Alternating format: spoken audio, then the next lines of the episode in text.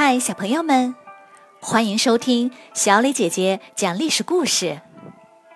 我们的故事全部来自专业正史，绝不细说。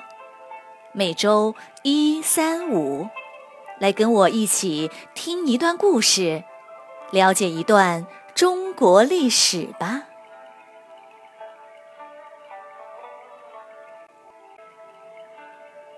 今天我要给你们讲的故事的名字叫做《四面楚歌》。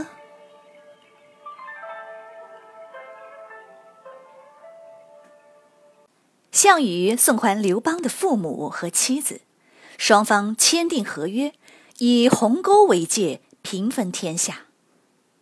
战场终于安静下来，楚军的将士们很快就收拾好行李，开始撤军了。刘邦也准备退回关中。这时，有人对刘邦说：“现在大半个天下都在我们手里，诸侯们也都听我们的，而项羽既缺兵又少粮，正是消灭他的好时机呀！放过他，就如同是放虎归山，养虎为患呐。再说，你的父母和妻子都已经安全回来了。”还有什么可担心的呢？刘邦点点头，立刻下令追击正在撤退的楚军。楚军毫无防备，被杀的大败。战争又开始了。项羽气得暴跳如雷，率军回击，在固陵打败了刘邦。刘邦躲进营中，坚固防守，并派人要韩信和彭越出兵支援。然而，等了一段时间，援军却没有来，这是怎么回事呢？原来又有人去劝韩信说：“现在刘邦和项羽的命运其实都在你的手里，你帮谁，谁就能赢；但是你谁也不能帮，因为无论谁赢了后，都会畏惧你的势力，最终都会容不下你。你唯一的选择。”就是保持平衡，三分天下。韩信还是不忍心背叛刘邦，说：“让我再想想吧。”这人又说：“聪明人就要坚决果断，一旦他们分出了胜负，就来不及了。你可要想好了。”韩信还是拿不定主意，犹豫不决。这时。刘邦派人对韩信说：“我现在邀请天下诸侯一起进攻项羽，你赶紧出兵，打败项羽后，陈县往东一直到大海，全都归你，封你为楚王。”韩信更加犹豫，不知出兵好还是不出好。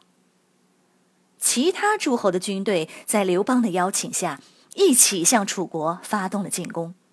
楚军顾此失彼，连吃败仗，纷纷投降，连首都彭城也再一次被占领了。然后这些军队一起向固陵包围过去。眼看项羽大势已去，韩信赶紧派出了三十万大军。项羽害怕被包围，只好放弃固陵，向东边退去。各支军队前后堵截，慢慢合拢起来。终于把十万楚军包围在垓下。刘邦的军队不断汇集，把垓下包围得密不透风。项羽想要突围，发动猛攻，韩信的军队抵挡不住，边战边退。这时，刘邦的另外两支军队从侧后包围过来，楚军损失严重，项羽只好再退回到营地，突围失败了。这天夜里。项羽隐隐约约听到外面传来歌声，仔细一听，唱的是熟悉的楚国歌谣。项羽想起家乡的亲人和伙伴，再想到自己征战这么多年，还不知明天是死是活，不由得悲伤起来，心情沮丧。四面的楚歌声越来越大，项羽走出营帐。只见士兵们全都蹲在地上，捂着脸，低声哭泣。时不时有人站起身来，像丢了魂一样摇晃着向外走去。而且不断有人来报告说哪个哪个将军投降逃跑了。项羽惊呆了，却又无能为力。他无助的回到帐中，精神完全崩溃。他接过身旁虞姬端过来的酒，一杯接一杯的豪饮，哽咽的唱起来：“力拔山兮气盖世，时不利兮骓不逝，骓不逝兮可奈何。”虞兮虞兮，奈若何？力拔山兮气盖世，时不离兮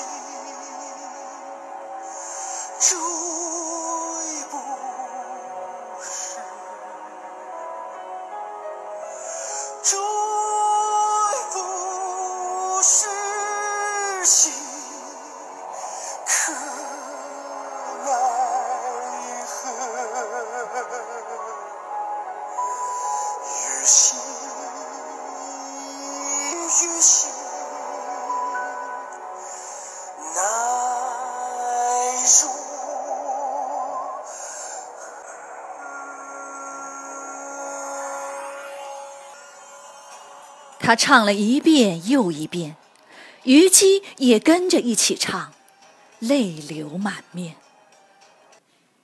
楚军不断逃走，最后只留下可怜的八百人。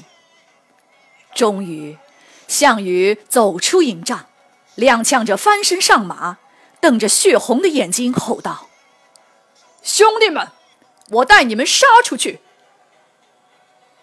在夜色中，豪气万丈的项羽，看起来还和当年一样的威猛，一样的霸气。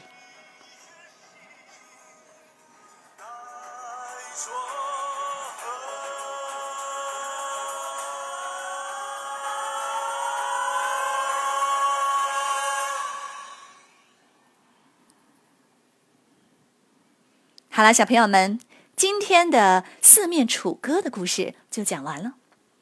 你来说一说，如果你是楚国士兵，现在打了败仗，被包围了，又听到家乡的楚歌，你心里会怎么想？怎么办呢？好，欢迎你们进入公众号，用语音来回答。谢谢你们的收听，我们下个故事再会。